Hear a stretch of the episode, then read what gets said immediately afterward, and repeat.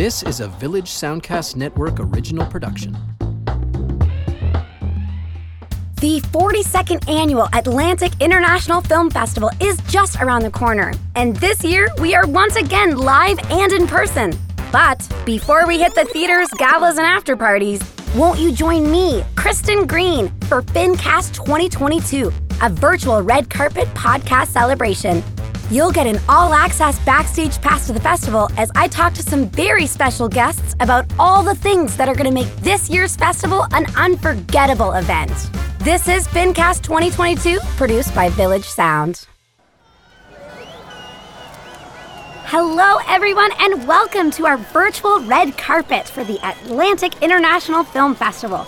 We hope to see you from September 15th to 22nd because, guys, for the very first time, we are all together again since 2019. That means we have full capacity screenings. It means we have everything again from the closing night party to the Atlantic Awards to the filmmaker panels and even Q&As. So please come. We will be together again. And guys, the guests are starting to arrive. Oh my goodness. So please stay tuned to see who we can chat with.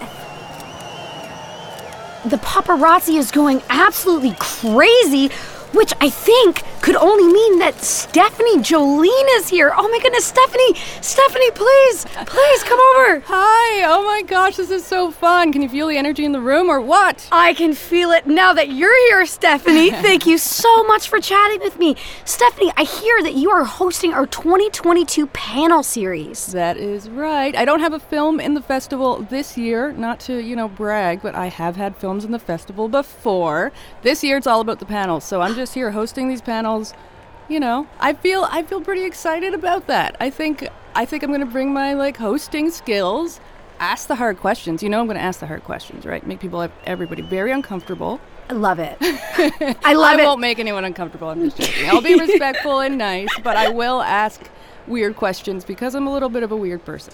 oh, I, I love that so much. When you say weird questions, what how weird are we talking here, Steph? Well, I really think the three different panels we're doing, like the subjects, uh, really call for it, different, very interesting questions. So we have one panel about documentaries, ethics in documentaries specifically, one panel about challenging themes in filmmaking, and one pa- panel is about comedy. So that one's probably going to be light and funny and weird, just, you know, by nature. But I think all three of those topics are topics that I'm really interested in, in talking about. And there's a lot of places, there's really a lot of room to go to kind of deeper places. I'm going to stay away from the questions like, what inspired you to get into filmmaking? Like, I'm not, no mm-hmm. offense to anyone who's ever asked that question, but I'm going to try to come up with some original, unique topics to discuss. So I'm really excited about that. Oh, that's perfect. So, Steph, what inspired you to get into film? I'm just joking. I'm just joking. I'm just joking. I'm just joking. I understand, though, it sounds like you have such a variety of things that you were talking about. I would love to ask you about every single one of them. So, Stephanie, you're doing this Subjects Matter Ethics in Documentary. So, I'm assuming you've worked in documentary before. I have. What do you like about working in documentary? Well, it's an interesting it's an interesting way to tell stories because it's you're not usually uh, the way I make documentaries. I'm not usually on screen as a subject in the documentary, so you're really telling somebody else's story, and that's a unique. Uh, it's it's a really strange thing to be like I'm telling your story and I have creative control over your story. Yes. You know, it's, it's it's I try to do it very respectfully, and I think a lot of filmmakers do it very respectfully. But you're handing over, as the subject of that documentary, you're really handing over a lot of control to this person who's filming you, who's in the editing room. You don't know what they're going to cut out or keep in, right? So it's an interesting ethical question, and we're really going to kind of dive into the those topics. Wow, because the way that you're describing it too, you're right. It is such like a, a, a vulnerable situation. Mm-hmm. You are you are literally like in control of these people's stories. That I'm sure there's there's so much ethics involved in that, and I'm so happy to hear that you're so well versed in it. I'm excited to hear all about it, and hopefully you can teach everybody, you know, how to do such a thing the best way that is that you can, the best way possible. Now, the next one here, challenging themes in filmmaking. What kind of themes will you be challenging? Well, I don't think I'm allowed to tell you who the guests are yet, but we have some really interesting guests on all of these panels.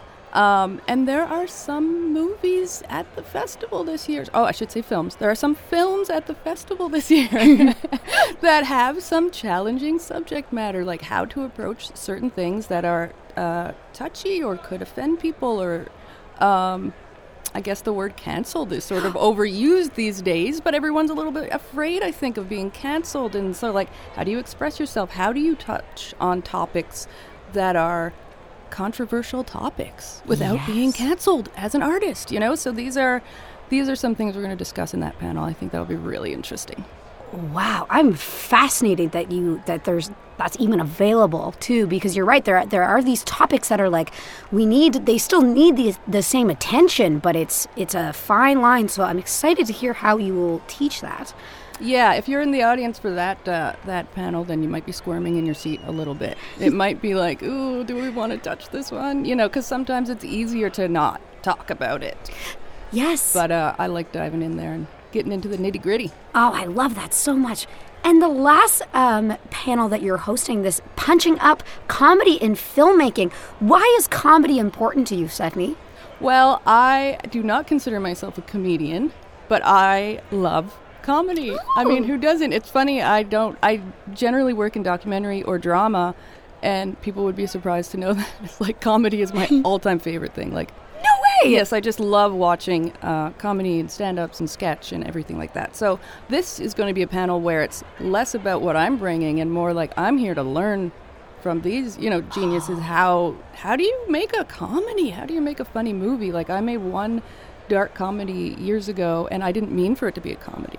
Oh, really? Someone read it and they're like, "This is funny," and I was like, "Oh, now I'm gonna just pretend I meant to make a comedy because I hadn't." So I'm really interested to hear uh, what these, you know, professionals say about how to craft a, a comedic piece of work. Incredible. Because I, I understand too, comedy is one of the hardest things to direct or to write, correct? I would say, and like I said, I, this is not an area where I have a lot of expertise, so I'm really excited to have uh, to have these great uh, panelists. Again, I can't tell you who they are yet, but it's going to be really fun. Well, we will have to be there then to see exactly who you're bringing. I just love Stephanie. You're so well rounded. I can't believe that you're doing all these different segments. How do you even prepare for something like this? Oh well, first off, thank you for the compliment. You know, compliments are my favorite thing. Ooh, good to know. Uh, and secondly, oh no, I uh, I'm just I'm doing the really hard work of watching all the movies. I mean, it's a really hard job.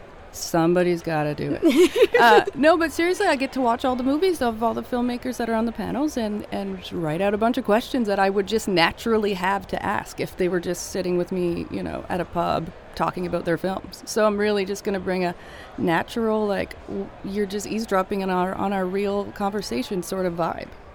I love that so much. So having these panels, I, I find that they that's so beneficial for for filmmakers, but even just for audience members to get that kind of uh, backstage, you know, behind the scenes lesson on all of these things.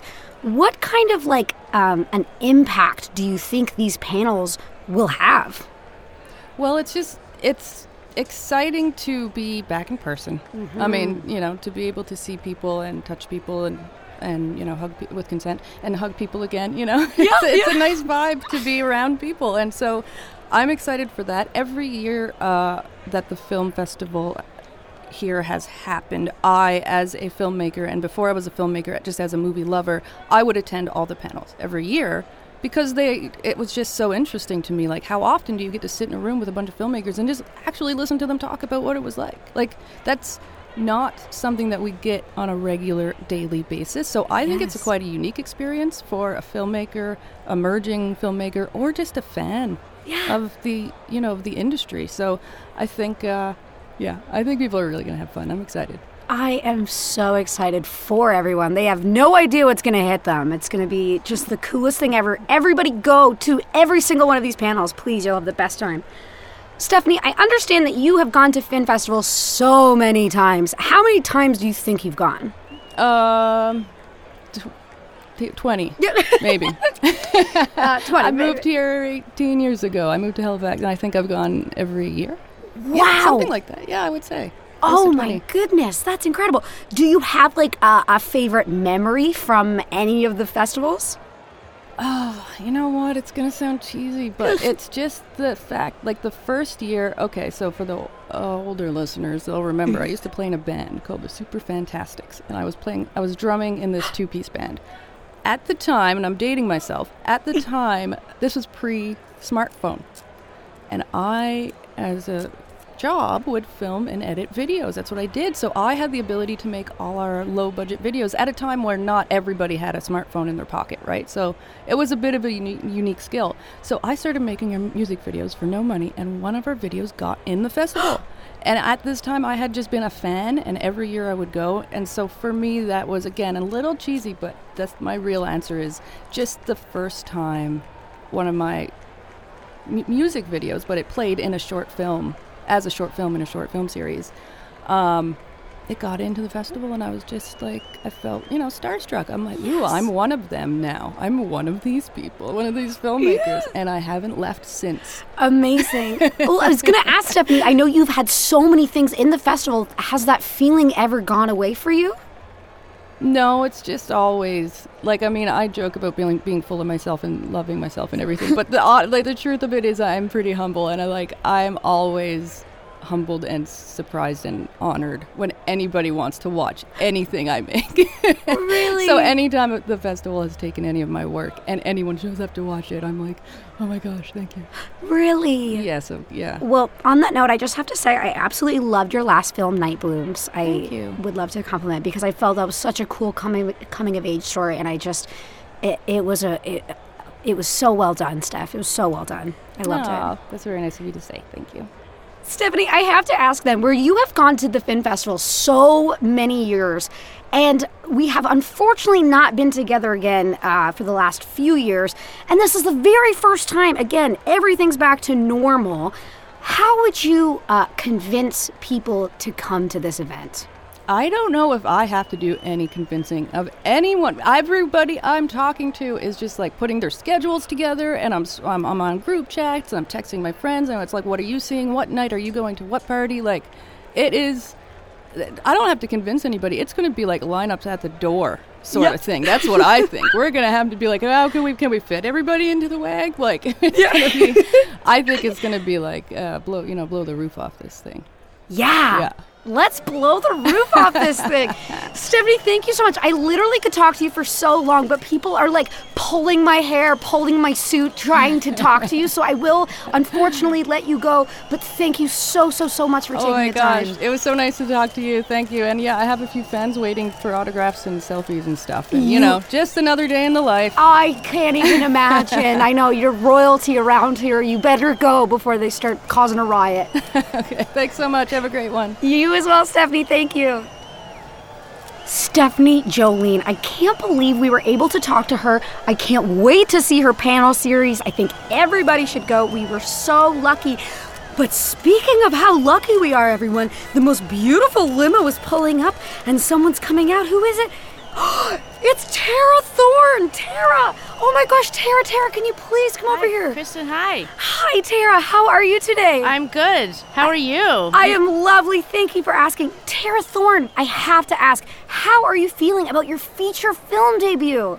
It's uh it's overwhelming, you know. We um I've been covering this festival since I was 22 oh years old and I turned 43 next week. So it's been a long, long, long time of, of just being here as, as an audience member.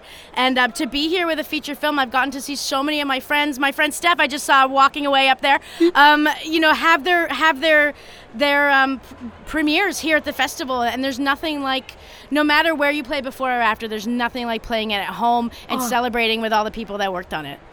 That is so perfect. And again, so you've you've been covering this festival for 21 years. Yeah. And this is your very first feature film debut in it. What does that feel like? It feels wrong. it's like, what am I doing on this side? It's not right. It's like, why am I hosting a Q&A? I should be in the audience raising my hand, you know? So it's it, has been an interesting uh, transition to, to this side of things to be the person who's being asked questions of and, you know, speaking to the things that I do when because normally I'm the one asking that stuff. Right. Does that make you feel like kind of more prepared in some ways because you know what questions people ask? I do. Prepared and critical. Yeah.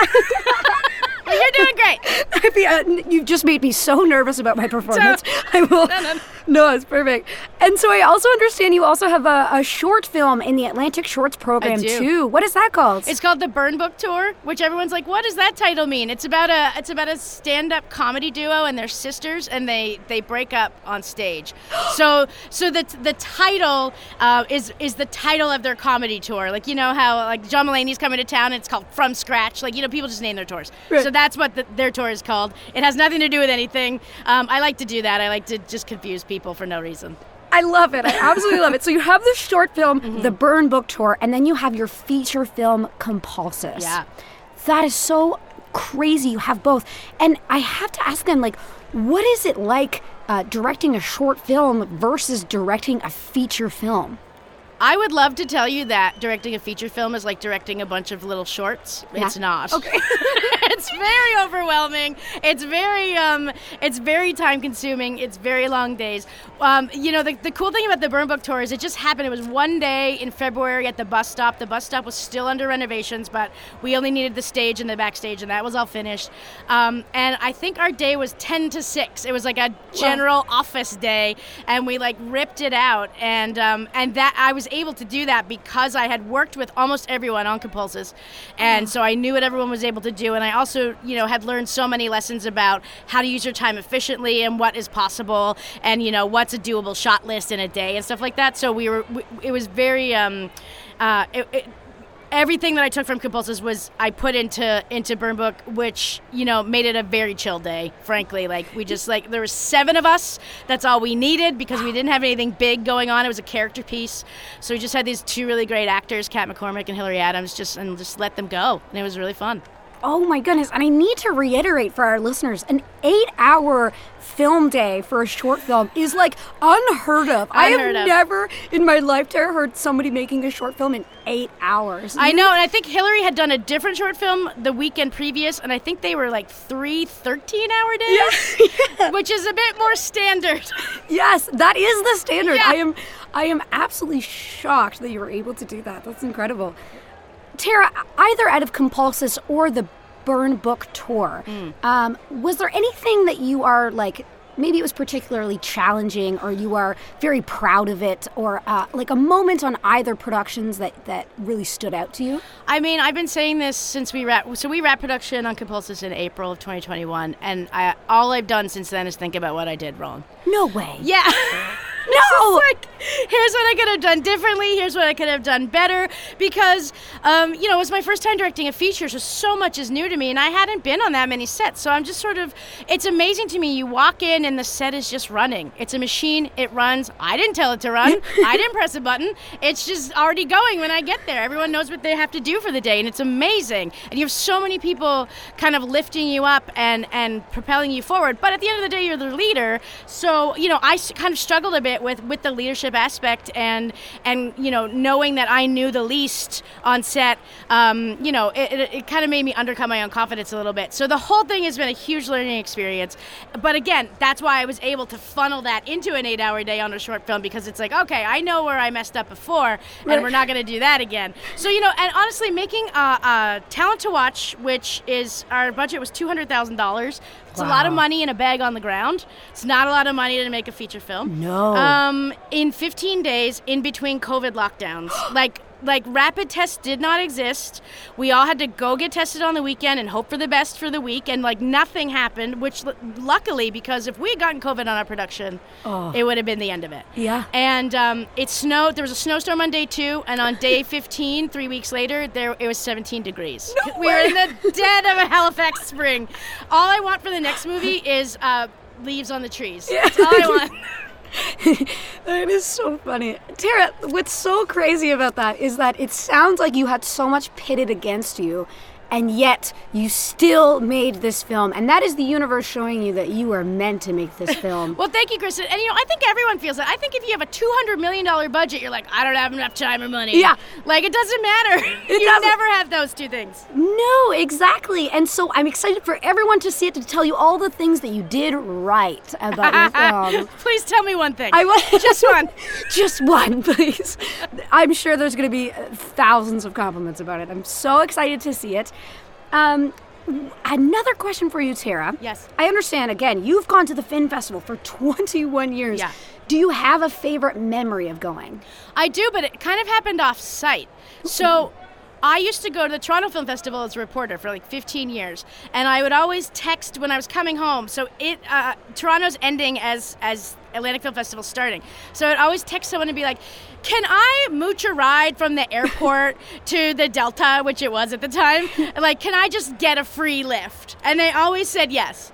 And I would just be, I would just like walk up to the transpo desk and be like, "Andrew said I could get a ride." so in one of those vans, I met uh, who someone who tur- has turned out to be one of my best friends a dozen years later. Um, her name's Alison Robin, and she was at the time working in uh, product clearance in film. So she lives in New York City, and we were just in the same shuttle van at the end of the night. It was like midnight, and we talked all the way into the all the way into the city. She got dropped off at the hotel. I went home, and then we we've been friends ever since. So um, that would not have happened if I weren't a mooch, and the film festival didn't bring in uh, delegates from all over the world. Oh my goodness, you made a very good point too. That Fin Festival is not just about the films, it is about the people and That's the right. friendships that you will make. Totally, especially now that we're all live in person again, which everyone's so stoked about. We are so stoked. Everybody go out, make as many friends as you can. We're so excited to see each other. I absolutely love it. Another question for you, Tara. Being a first time uh, feature film director, what kind of advice would you give to people also wanting to make their first uh, feature film? It's a great question that I don't know. I, I don't know how to answer it. Um, you, I think you should have the best script that you can going into production because you're not going to have the time you need to work out problems with plot or um, you know uh, character motivation and things like that uh, on the set. So just know that going in, and I think also be open to um, magic happening because you you know you go in with your shot list and you've got there are things that you have to get, but if you can tack on one take, I usually try to do one take where it's like let the actors do whatever they want, or like if they want to try something, let them do it because. Um, you know, this is a very kind of rigid system. So if you can allow for some magic to to come in through the cracks, you'll always be rewarded. And you don't want to because you're so stressed out about time and money. But just trust me, it's going to be okay. I love that, and especially again where you said you had so many hiccups along the way, but you just gotta let it let it go, let Got it it. breathe, let it. The film's going to be what it wants to be. Unfortunately, you can't you can't wrangle it. That is a very good point. Tara, what are you the most excited about this year for the Fin Festival? Oh, it's like picking a child. So I have two, I have two friends whose movies I haven't seen that are on the same night. One is called Bystanders, which Koumbie directed. Koumbie is in our movie as well, and I'm so excited to see um, what they have put together. Uh, and my good friend Kevin Hartford made a film called Lemon Squeezy. He shot some of it in my house. My kitten's No in way. it. Um, and uh, he's offered to let me see it, and I'm like, no, I'm waiting for the big screen. I just, I, I it's going to be so so fun to have those two like fully homegrown back screenings back to back with like everyone I know in the room. I'm super stoked about those. Wow, so you have your film going in, you have friends' films going in, Yep. your kittens are in a film. We've got it all. You, you've got it all. Everybody needs to come to the Fin Festival, see Tara's kittens. Everybody, everybody needs to go see them. What are their names, Sarah? Well, there's, there's an old one, Winston. He did not agree to appear. Ah. Uh, but the young one's Gertie, and she, you could not stop her from appearing, unfortunately. Gertie. I hope I hope to see Gertie later on the red carpet there you as go. well. She'll be here. She'll be here. Okay, I'll keep my eyes open. for. Thanks, Kristen. Tara, thank you so much for chatting with me. I will let you go in. I'm sure you have people are just gonna absolutely bombard you, so I will let you go. But thank you, thank you, thank you for chatting with me. Thanks for your time. Thank you. Again, everyone, that was Tara Thorne. And Tara Thorne has two things in the festival this year that everybody has to go see. That's Compulsus as well as the Burn Book Tour. I will take this moment just to remind everyone that this year will be different than last year because again, we are back to being in live. Oh, oh my gosh, guys, everything I ju- everything I was gonna say doesn't even matter anymore because I'm seeing someone pull up it's Koumbie, a longtime alumni of the Atlantic International Film Festival and the co-host of the very first FinCast in 2017, Koumbie! Hello, Koumbie. Thank you so much for chatting with me. Of course, I'm so happy to have the opportunity to chat with you. Oh, this is going to be the best time. first things first, Koumbie, I know that you have gone to the Fin Festival for so many years. How many years do you think it's been? Uh, ooh, I was trying to do the math. Actually, I feel like my first film festival, I believe, was in 2015. Wow. So, 2015. So that many years. do you remember what that very first festival was like?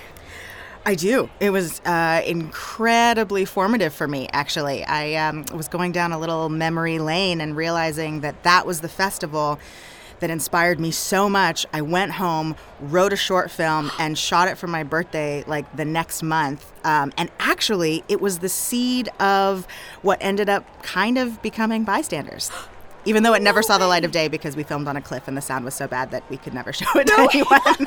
but that yeah. is so funny, and how full circle that is. Um, that's just an incredible thing. So please tell us more. This is your film, Bystanders. I want to hear all about it. Okay, okay. Uh, what's my fastest uh, way to explain? a group of friends grew up together. They um, go every year for this annual weekend away, winter getaway. Uh, this year, they discover that one of them has actually been accused of a sexual assault. So the question is, what happens when it's not a celebrity on TV? It's not a monster. It's not a stranger. It's your best friend, your boyfriend, your, your ex-boyfriend, your roommate, um, you know, your brother. What happens when it's not someone you can just walk away from? Oh my goodness, that is such a incredible subject matter. I, I can't wait to watch it. And then I understand you also have a, a short film in it as well. What's the short film? Yeah, so the short film is uh, very, very different. It's called Fizzy, and that is, I mean, similar in that it's a group of friends. Um, uh, they actually discover something during their uh, book club meeting in the back of one of the friends' uh, trunks that they have to deal with. No way. yeah, that one was written by Kevin Hartford and um, acted by a group of my nearest and dearest friends, uh, sort of actually um, to help me get ready for bystanders in a way. No way. So, what I love is that you're saying both of these films have to do with uh, a group of friends. And I understand you have many friends in the industry. I know. And and so can you explain to us like how what's it like having so many friends that, that are also in that you get to work with that you get to you know get to connect with or you get to kind of riff off each other. What's what's that community like? That's so funny. I'm gonna remember you saying that. What's it like to have so many friends? What's it like to be so popular, Cootie? Can you tell us? I super, super do not think of myself that way. Uh, but I will say, I feel like in a lot of ways, I grew up in this industry in Nova Scotia. I've been acting since I was like four. I was on Mr. D, so I feel like my my community, my people, they are Nova Scotia film, and so that's maybe why it might seem like that because I don't really do anything else. um, so all the people that I interact with usually have something in one way or another with to do with either film or uh, TV or theater, really. Um, and so that's that's who I love. that's you just mentioned too that so you've been an actor, you've been a writer, you've been a director, you've been like literally everything. It sounds like There's so many things I have never done. Well, that was my but- next question then. Yeah. Perfect segue. My next question was is there anything that you haven't done that you would love to try in the future? Ooh, um, there are a number of things that I already know I would be really, really bad at. So I am kind of like a try anything once kind of person. But uh, my experience as like uh, gaffer, grip, best, like all of those things, like I am just so bad. The, everything is so awkwardly shaped, and I always hit my shins, and it's just like it's just not for me. Um, um, I will say I was really uh, grateful to have the opportunity to shadow on a local series here called Moonshine, um, most recently for their first block. And there's something about show running. This is like in many, many decades kind of goal, but that's something I'm super interested in because it's kind of a mix of like all of the things. It's producing, it's writing, and kind of directing. And um, yeah, you just get to have your hands in like all of the things. yes. Yes, thank you. And actually for our listeners, can you just explain what is a showrunner? Okay, it can be either the creator of a show, but off sometimes it's not necessarily the creator, but it is sort of the the the head, the Yeah. the, the, It's yeah, you are the you are the head. You are The in charge of everything. Yeah, when I say it like that, it actually doesn't sound as appealing because I think my favorite thing is to be surrounded by people who are smarter and better than I am at everything and have them make the thing that's in my brain better than I thought that it could be, um, which is what happened on Bystanders, and that was really uh, exciting for me. Really? Can you can you speak more about that? I just feel like I lucked out in every possible way um, with our crew and our cast. I feel like they just gave so much of themselves, their energy, their talents, their skills into this movie and made it better than I could have, you know, ever possibly dreamed. Um, and we had a lot of fun making it, which is kind of all that I wanted. Yes. I got to make a movie in the woods with my friends. Um, and now I get to show it to people. I love I love that sound that you made. I think it's I'm, it's excitement, I'm sure, but I'm, I I know that It's it's all of the feelings. it's all of the feelings them. into one sound, and that completely that was that was it. We we got everything you were feeling from that sound. I think that's perfect. Koumbie, I know that you've gone to the festival so many years. What do you think uh, is the value of having a film festival, whether it be anywhere in the world or even our, our own local film festival? Ooh, that's a really, really big question. Um, well, I mean, I can say personally, the value of the film festival has been. Uh, oh gosh, how do I say this in a way that's not just jumbly Luke from my brain? Try. um, it's immeasurable, to be honest. I, the people that I've met at this festival, the inspiration that I got, I think almost every year that I've been able to attend things in person, I've gone home so inspired and written work that then has gone on to be produced and honestly been at the festival um, the year later. Uh, I think, I mean, we all felt it, I think, with COVID, what it feels like to need art so desperately, but to have to experience it disconnected from people. The film festival kind of brings my favorite things together. It puts us in a room together, but also we get to see the art that we've made for the last year, um, which is a really beautiful thing. It's kind of similar to the Screen Nova Scotia Awards, where I go and I cry because I'm just so happy and proud of all of uh, my friends and colleagues in the industry for making things. It's so hard. It's so hard. So any opportunity we get to come together and celebrate maybe even dress up a little um, is just really uh, fantastic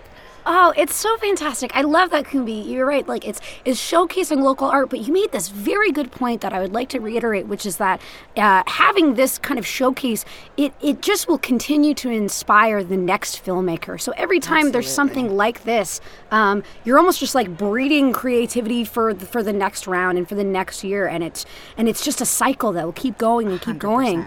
100% I yeah. love that you said that. That was so that was such a good point. Um, Koumbie, I'm gonna ask you a question. This might be one of the hardest questions you've ever been asked, okay? Are you Oh ready? goodness. What is your favorite movie?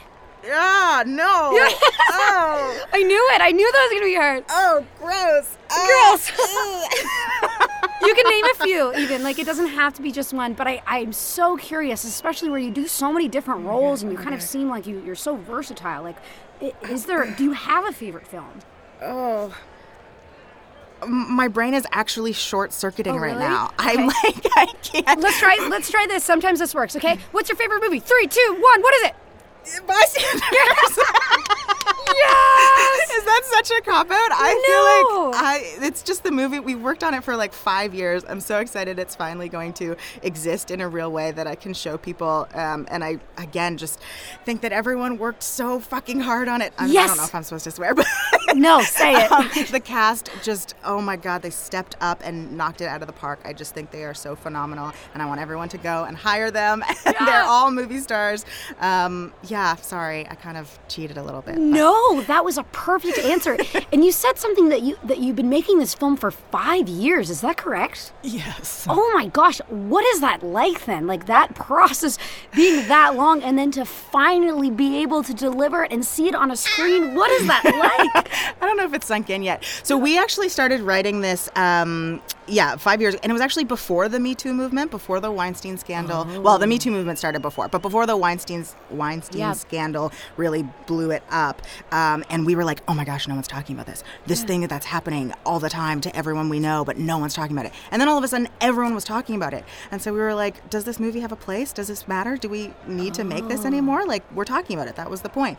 And then we realized, no, actually, there were so many uh, gray areas, and it was so much more complicated. And cancel culture, uh, just we don't have answers, and so we just had a lot of questions, and we just sort of threw them into a movie. So we um, wrote and rewrote and rewrote. Uh, I don't even know, truly countless drafts um, before we felt like it was in a place to um, go to go to production.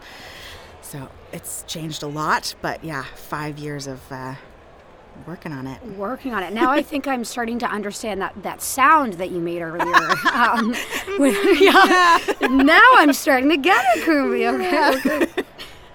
Koumbie, I understand uh, you wear so many hats, and I know personally that one of your biggest things is that you are a mentor for uh, emerging artists, and I think it is so invaluable to have that. And so I have to ask, like, what is your your pitch to to get people to start working in film? You can do it. Y- you can do it. It is possible. I think honestly that's it. I think I, I okay, not to make this too long, but part of my origin story, I guess, is uh, never seeing anyone who looked like me um, do any of the things, uh, and so not actually thinking that it was an option or that it was even possible. Um, I wrote a short film that I made purely because I wanted to act in it. I met with a director. I was explaining all the shots, all the things I was thinking of, where the camera was going to go. She stopped me. She was like, "I feel like." What you just explained is directing? Like, can I ask you why you're not doing that? And it had never even occurred to me. It had never Wow. crossed my mind that that was something I actually could do. Um, but it just clicked. Of course, it was something I wanted to do. I loved every aspect of the process. Uh, so directing made a lot of sense, but it had never crossed my mind. So anyone who even has an inkling, I just think that they can do it. And sometimes you just need someone to say yes uh, to feel like that's true. And so I would love to be that person for anybody. Yeah, and you are that person. Can be. I have to say, I took. Oh, a. I I will just shamelessly admit I took I took a course from you once of, on directing, and I and I definitely felt that from you. And I want. Mm. That's why I asked, is I was like, I need everybody to feel. Oh, that means that so out. much, truly. No, it's true. I, I so I, I just thank you so so so much for chatting with me, Koumbie. I learned so much from you. I know you have so many other people to talk to, so I will let you go. If it were up to me, we would talk all day. But I will let you go and just thank you so so much. Thank I learned you. so much from you. That was a pleasure. Thank you so much. Thank you. Can't wait to see your film. Ah! Bye. Bye, bye, bye, Koumbie. Again, everyone, that was Koumbie. And Koumbie has two things in the festival this year that is Bystanders, as well as the short film Fizzy. Everybody go. I loved hearing everything they had to say about it. Just a reminder this year we are back to live. Oh, oh, wait. This just in. My producers are telling me uh, oh my gosh, we're going to be speaking to a very important guest who will be patching in while on location shooting. Uh, you know, as we get connected, let me just tell you a bit about who this is, okay? He is a well known public figure in Atlantic Canada, with strong connections to the film industry and our very own festival. He was also one of the hosts of Reel East Coast, the CBC show co created with the Atlantic International Film Festival, which is made from our annual Sunday night Reel East Coast Gala and features the best regional shorts from our festival every year. He was in the 2009 opening night gala film Trailer Park Boys Countdown to Liquor Day. Everybody, it's Jonathan Torrens.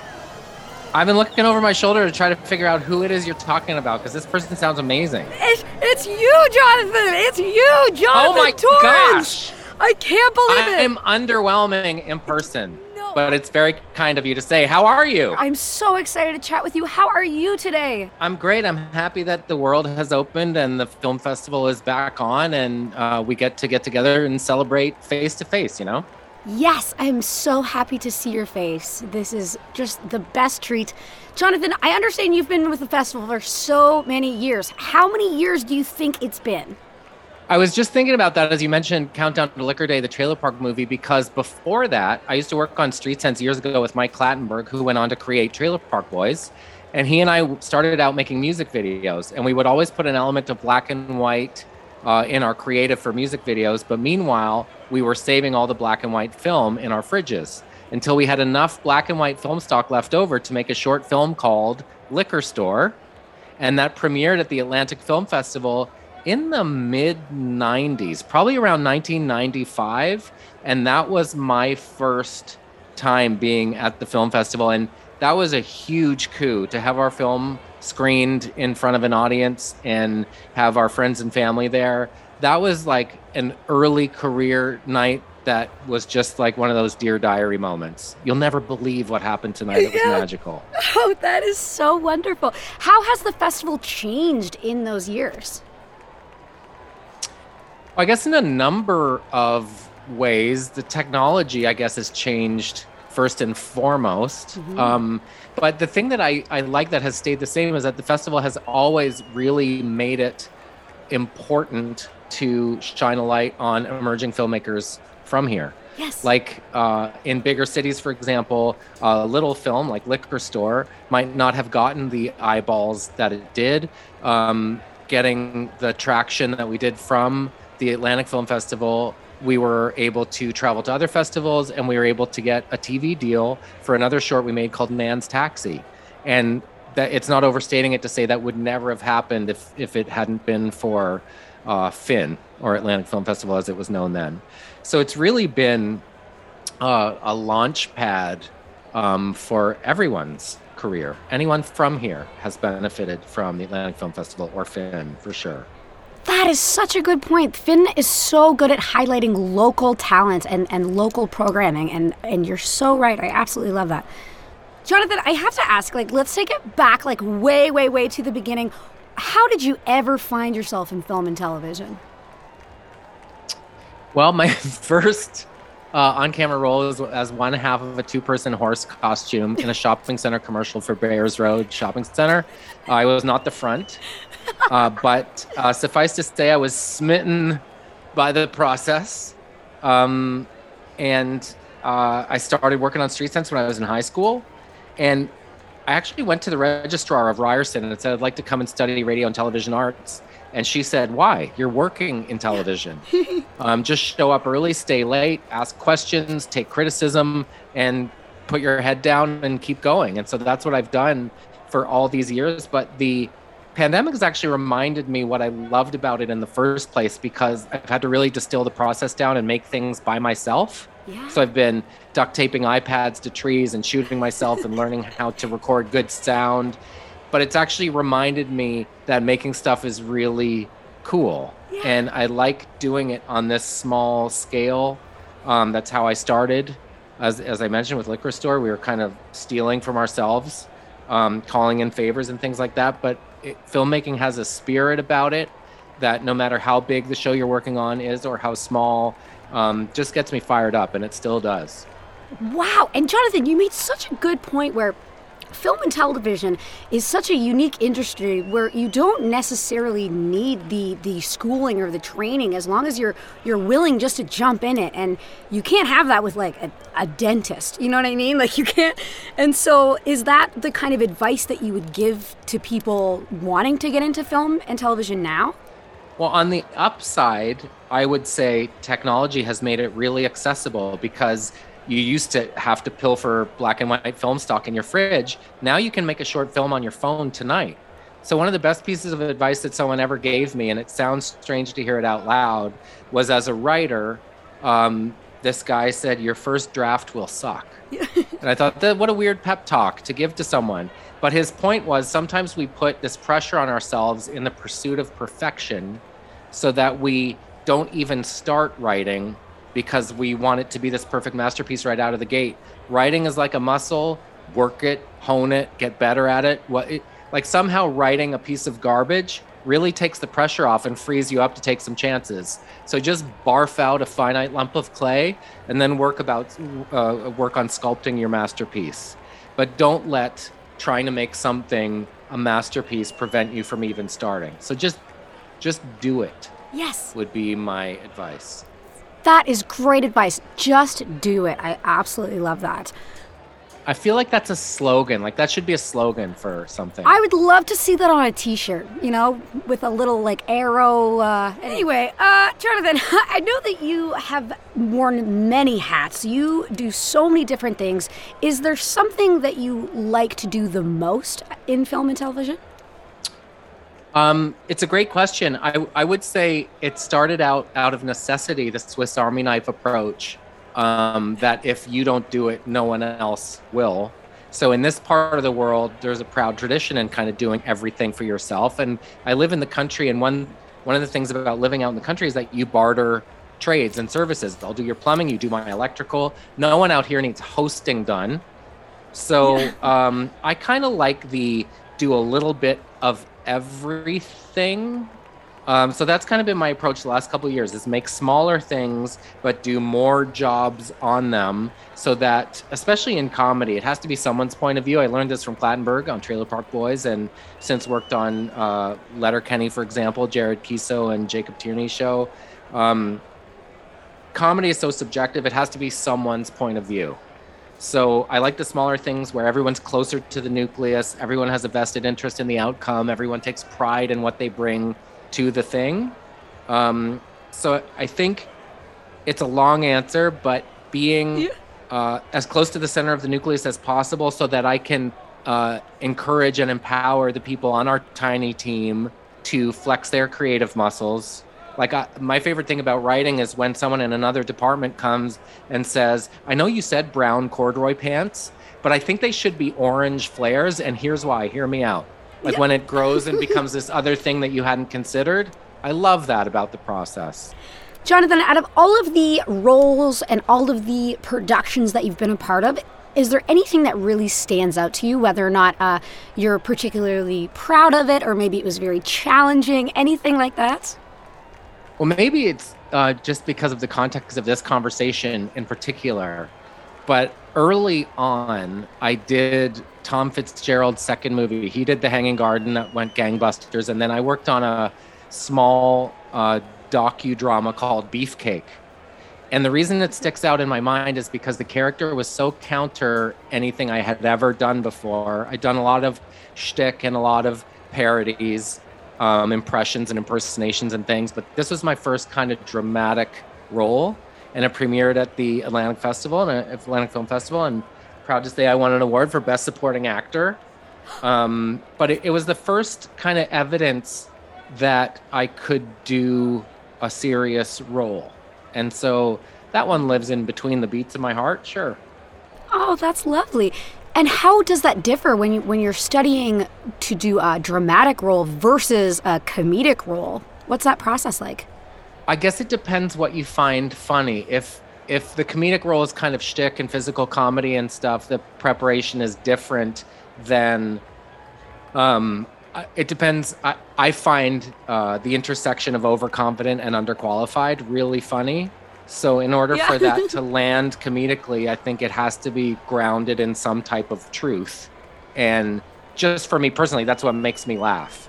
Um, so, I I kind of like nuanced character stuff. So I, I, would say that the preparation for drama and comedy is kind of the same, as long as you're not winking the bit. Um, yeah. Drama is just comedy without a laugh track, really. But I think you still do kind of have to play it somewhat real in order for it to be funny in, in the way that I find things funny. Very good point. Making it real. I love that. Yeah, I feel like uh, I, I, listen to Smartless, the podcast sometimes, and Jason Bateman often refers to um, asking for a laugh. And I, I think for me, that's what takes me out of a performance when someone's like, I'm being funny right now, aren't I? So as long as someone is committed to it, Ace Ventura is a prime example. Spent the first 15 minutes of Ace Ventura when it first came out going, this guy is a clown. And then by minute 16, his commitment to it and his unwavering dedication to silliness just earns your buy-in, and then you'll follow him anywhere. Yes, I love that like dissection that you're doing and making it so um, accessible for us to understand. That that was extremely helpful. Well, my my wife always says like you don't laugh when we're watching funny things, and it's because I think I ingest them with a. She'll you know laugh as a, as the shorthand for this is funny, and my first reaction is okay, but why? Why was that funny? When you distill it down, what made that funny? And even if I'm enjoying it, um, I still can't help but kind of dissect it a little bit. That is fascinating, absolutely fascinating. Out of all of the FIN festivals that you've gone to, what one has stood out to you the most? Um, I guess the the premiere of the Trailer Park movie was pretty fun uh, for a bunch of reasons. One, it was just before the birth of my daughter, who's now twelve um, and a budding actor. She's just had her first role on From, which is really exciting. Um, the second reason is the after party uh, was um, we were entertained by an upstart young rock band called Arkells, and they're now No arguably way. the biggest rock band in Canada. And I remember at the time meeting them and thinking, nice people and good, good folks, and we'll see. Um, so, as you'll discover as you get older, those things happen in the blink of an eye. But that was uh, a pretty exciting time. Trailer Park was blowing up. I was about to have a kid. Um, Arkells were like, these guys are going somewhere. That was a pretty special night. That sounds so special. And you made such a good point where please everybody come to the festival because you don't know who's going to be famous years from now and you get to be like I saw them when they were at the FIN Festival years ago. Well, it's kind of fun from my vantage point to look at um, the blinding galaxy of emerging stars in the East Coast, uh, like the Steph Jolines and Koumbies, um, like Tara Thorne having. It's hard to imagine this is Tara Thorne's first feature because uh, Tara just seems like someone who has had a pop culture presence here since the dawn of time. Um, you, you forget that stuff, but uh, it is as exciting for me now to see uh, the Koumbies of the world uh, stepping into the spotlight as, as it was for me all those years ago. So uh, it, it's just a different experience because now I'm a, a champion watching um, other people. That's perfect. And even on that note, Jonathan, um, I understand that the RBC Script Development Program has its finale, the script pitch, and that's during the film festival. So, what kind of uh, advice would you offer to anyone that, that really wanted to write a script? Well, there are a couple of things. First of all, the aforementioned don't be afraid to write something that sucks. Um, the second thing is, and I, I often do this when I'm writing anything, is start with the cliche and the expectation and then figure out how to beat it. Um, because there's a good chance you're not going to come up with a story that hasn't been told in some way, shape, or form before. Um, I'm not afraid of the cliche. I think you, you have a choice. You can either shine a light on it and um, uh, pay loving tribute to it, or at least you have to identify it so you can figure out how to flip it. Um, that's a big one. Another pitfall that people fall into is if you write in a clever patois for one of your characters, don't have all your characters speak in that same sort of clever voice. Make sure your characters all have a unique voice. Dick Wolf, who created Law and Order, said when coming up with characters, you have to think, uh, what do they want, who do they want, and what's in the way. And that's your job as a writer is to figure out what your character wants. Doesn't matter if it's a silly show like Trailer Park Boys or a serious drama. The audience still wants to know what their characters, what they're rooting for, what the character wants, so that you can, as a writer, inch your character closer to their goal, and then just put uh, obstacles in their way. Jonathan, I have to ask do you have a favorite movie? Um, the one that always pops into my, there are a couple. Can I give you three You super can- quick? Yes. Please, please do, please. Okay, there's a movie with Peter Sellers and a, I think, 18 year old Goldie Hawn called There's a Girl in My Soup. And the reason this movie stands out in my mind is because Peter Sellers, who was arguably the best character comedian of all time, tries to do a dramatic role and it doesn't really land. So that is my reminder that you should stay in your lane and do what you're good at. There's another movie by Christopher Guest um, with Kevin Bacon in it, uh, and it uh, is about him graduating from film school in LA, forgetting what's important, and leaving um, all his friends and his longtime girlfriend behind because he starts to buy into his own hype. It's called The Big Picture. And I like it for two reasons. One is it's a real moral, a cautionary tale of not buying your own hype because it's only when he uh, shuns all this LA ness and goes back to what's important that things actually start to happen for him. But secondly, it was Christopher Guest's uh, one of his first movie, and there were actors doing reenactments as Kevin Bacon's character pitched his movie to a Hollywood agent. So way ahead of its time, super funny, super cool. Um, and then the third one is Rushmore, and the reason I love Rushmore is because Bill Murray uh, was a supporting character in that movie in every sense of the word. He didn't try to upstage the kid. He just created a velvety, soft cushion to show this kid off and never uh, shadow him. And I think that's a great reminder too of uh, sometimes the most interesting roles are the number seven to number 70 on the call sheet. Yes, thank you for that reminder too. You're not just because you're the first and foremost doesn't mean you're always going to be like the best and the most important and stuff.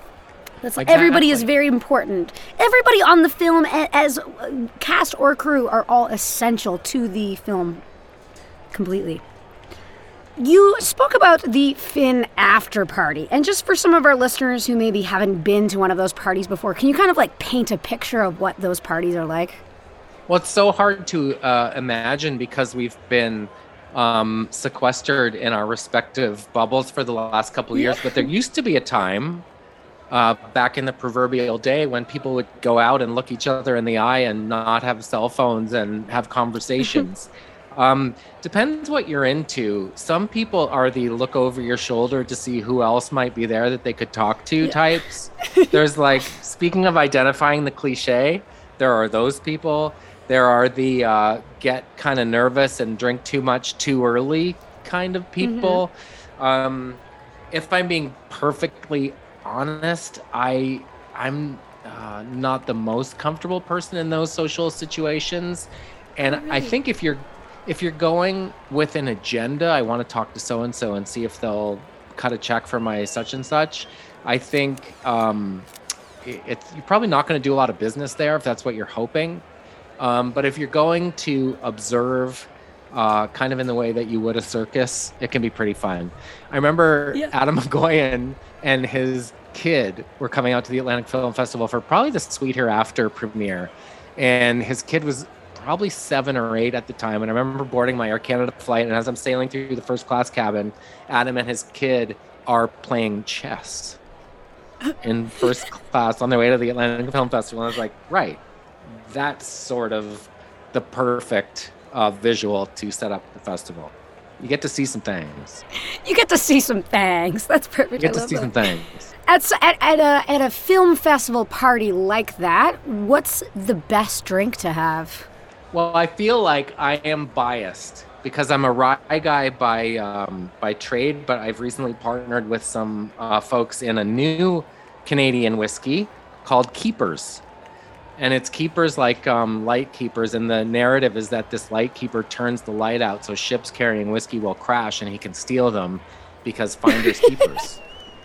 Um, so That is so keepers and ginger ale. That's probably what I'd pound into my word hole. A few of those will take the edge off pretty quick. Yeah. I also have to ask, did you going? come up with did you come up with that term word hole? Is that a John I don't know. It's been around so long. I, I I used to alternate between word hole and pink mouth. Um, eh, but I, I don't know how long they've been around. Pink mouth is one of those things that it just sounds dirty, but it's just an adjective. It's true. Most people Yeah, have a pink It is mouth. true. Yeah, like wet mouth. And Yeah. that's true. That's not What did you say to me with your wet mouth? You're so I have funny. a theory want that like you can say whatever you want to people as long as you're going for the hug. So that's a good thing to practice Yeah. at the Atlantic Film Festival. Like, Kristen, get over here with your wet mouth. How are you doing? You can kind of just slide it in there as long as it's couched in affection. Okay. Jonathan, what film would J-Roc submit to the film festival? Wow. It would be on VHS for sure. Yeah. And it would probably be an adult film um, Awesome. involving people's mamas. You know, it's it's so hard to to imagine that show was uh, we started it in the year 2000 or 2001 and at the time thought maybe people in Dartmouth will find it funny. And the fact that it's lasted as long as it has and traveled as far as it has, it's really quite a thrill that I can be pretty much anywhere in the world thanks to Netflix and encounter people who want to talk about it. Um, of all strange perceptions of Nova Scotia people could have, uh, that's the weird one. But I think the reason it's traveled as far as it has is because everyone in their town knows those guys, and it's comforting and Uh, comforting and familiar somehow, and maybe makes you feel a little bit better about your own life. Yes. But by the way, there's a prime example. J-Roc lives at the intersection of overconfident and underqualified. And I think thematically, one of the things that people really like about the show, and I like this too, is that no one on the show is feeling sorry for themselves. And that's kind of a beautiful thing. Yes, that totally is a beautiful thing. I have to say too, every time, no matter where in the world I am, and people ask me where I'm from, I'll say Canada, and they're like, "Oh, where?" I'm like Nova Scotia, and they're like, "Where's that?" I'm like, "Have you seen the Trailer Park Boys?" And they're like, "Oh yeah, I love Trailer Park Boys." So you've It's really, really made a name for ourselves. It is crazy. Like, did you ever think that it would get that much traction? No, uh, because it felt so regional. And these were guys that we went to high school with. I went to St. Pat's, and Clattenburg went to Cole Harbor. And uh, it was kind of a love letter to those people. So it, it just didn't seem like a reference that anyone else would get. Um, so at first, when it started to travel, uh, I think we assumed that it was probably Nova Scotians working in Alberta or Maritimers, you know, working on the rigs or something. But it actually was in large part thanks to sports teams and bands, because tour buses would be gassing up next to each other and they'd share the DVDs. And it was um, might be overstating it to say it was on life support after the first season, but it hadn't caught fire yet and it was bands like Rush and the Tragically Hip and Our Lady Peace that were like, guys, you have to ch- check this out. Have you seen this yet? Yeah. That is just the coolest. I absolutely love that. My very last question, Jonathan, I know you were so, so busy on a shoot, so this is my very last question. When you were that young kid, literally in the back of a horse suit, did you ever think that you would be where you are today? Um, no, the thing is, I started so young, I didn't have time to imagine where I would be. I wanted to be a stockbroker and maybe play classical guitar in like bistros on the weekends. Um, Okay. I don't think anybody has ever wanted to be a stockbroker. That is. I know it was the 80s. I think it was the drama of people like throwing up those little tickets on the floor at the stock exchange, like that thing. Um, I think that's what appealed to me was the drama of that. Um, but I, I get the sense that people that have known me a long time aren't all that surprised. Really? Yeah, That is and I see it in my kids too. They they play characters and have accents and do voices and wear wigs and stuff. So there might be a whole generation of ham bones coming down the pipe. Well, I can't wait to interview those ham bones 10 years from now. We're going to be right back in the same place. It's going to be the best. Can't wait. Jonathan, thank you again so, so much for chatting with us. I know you're so busy on your shoot. It means the world to us that you came out to chat. So thank you from the bottom of our hearts. We learned so much, and you're the best. Thank you so much. I really enjoyed it. Thank you. Thank you. Have a lovely, lovely day. Everyone, I cannot believe our luck that we were able to chat with Jonathan Torrens. He has been around, he is such a famous figure here in Atlantic Canada. And again, to hear him talk about Fin Festival going from 1995, I just can't believe it. That was the coolest thing ever. Everybody, please try his whiskey. Keeper Spirits as well. Watch that film that was at the opening night gala in 2009. Again, that is Trailer Park Boys Countdown to Liquor Day. Absolutely incredible we were able to talk to him. And thank you all for listening. I hope you had a wonderful time. I had an absolutely incredible time chatting with everyone, and I am so lucky to be here. So thank you guys so much.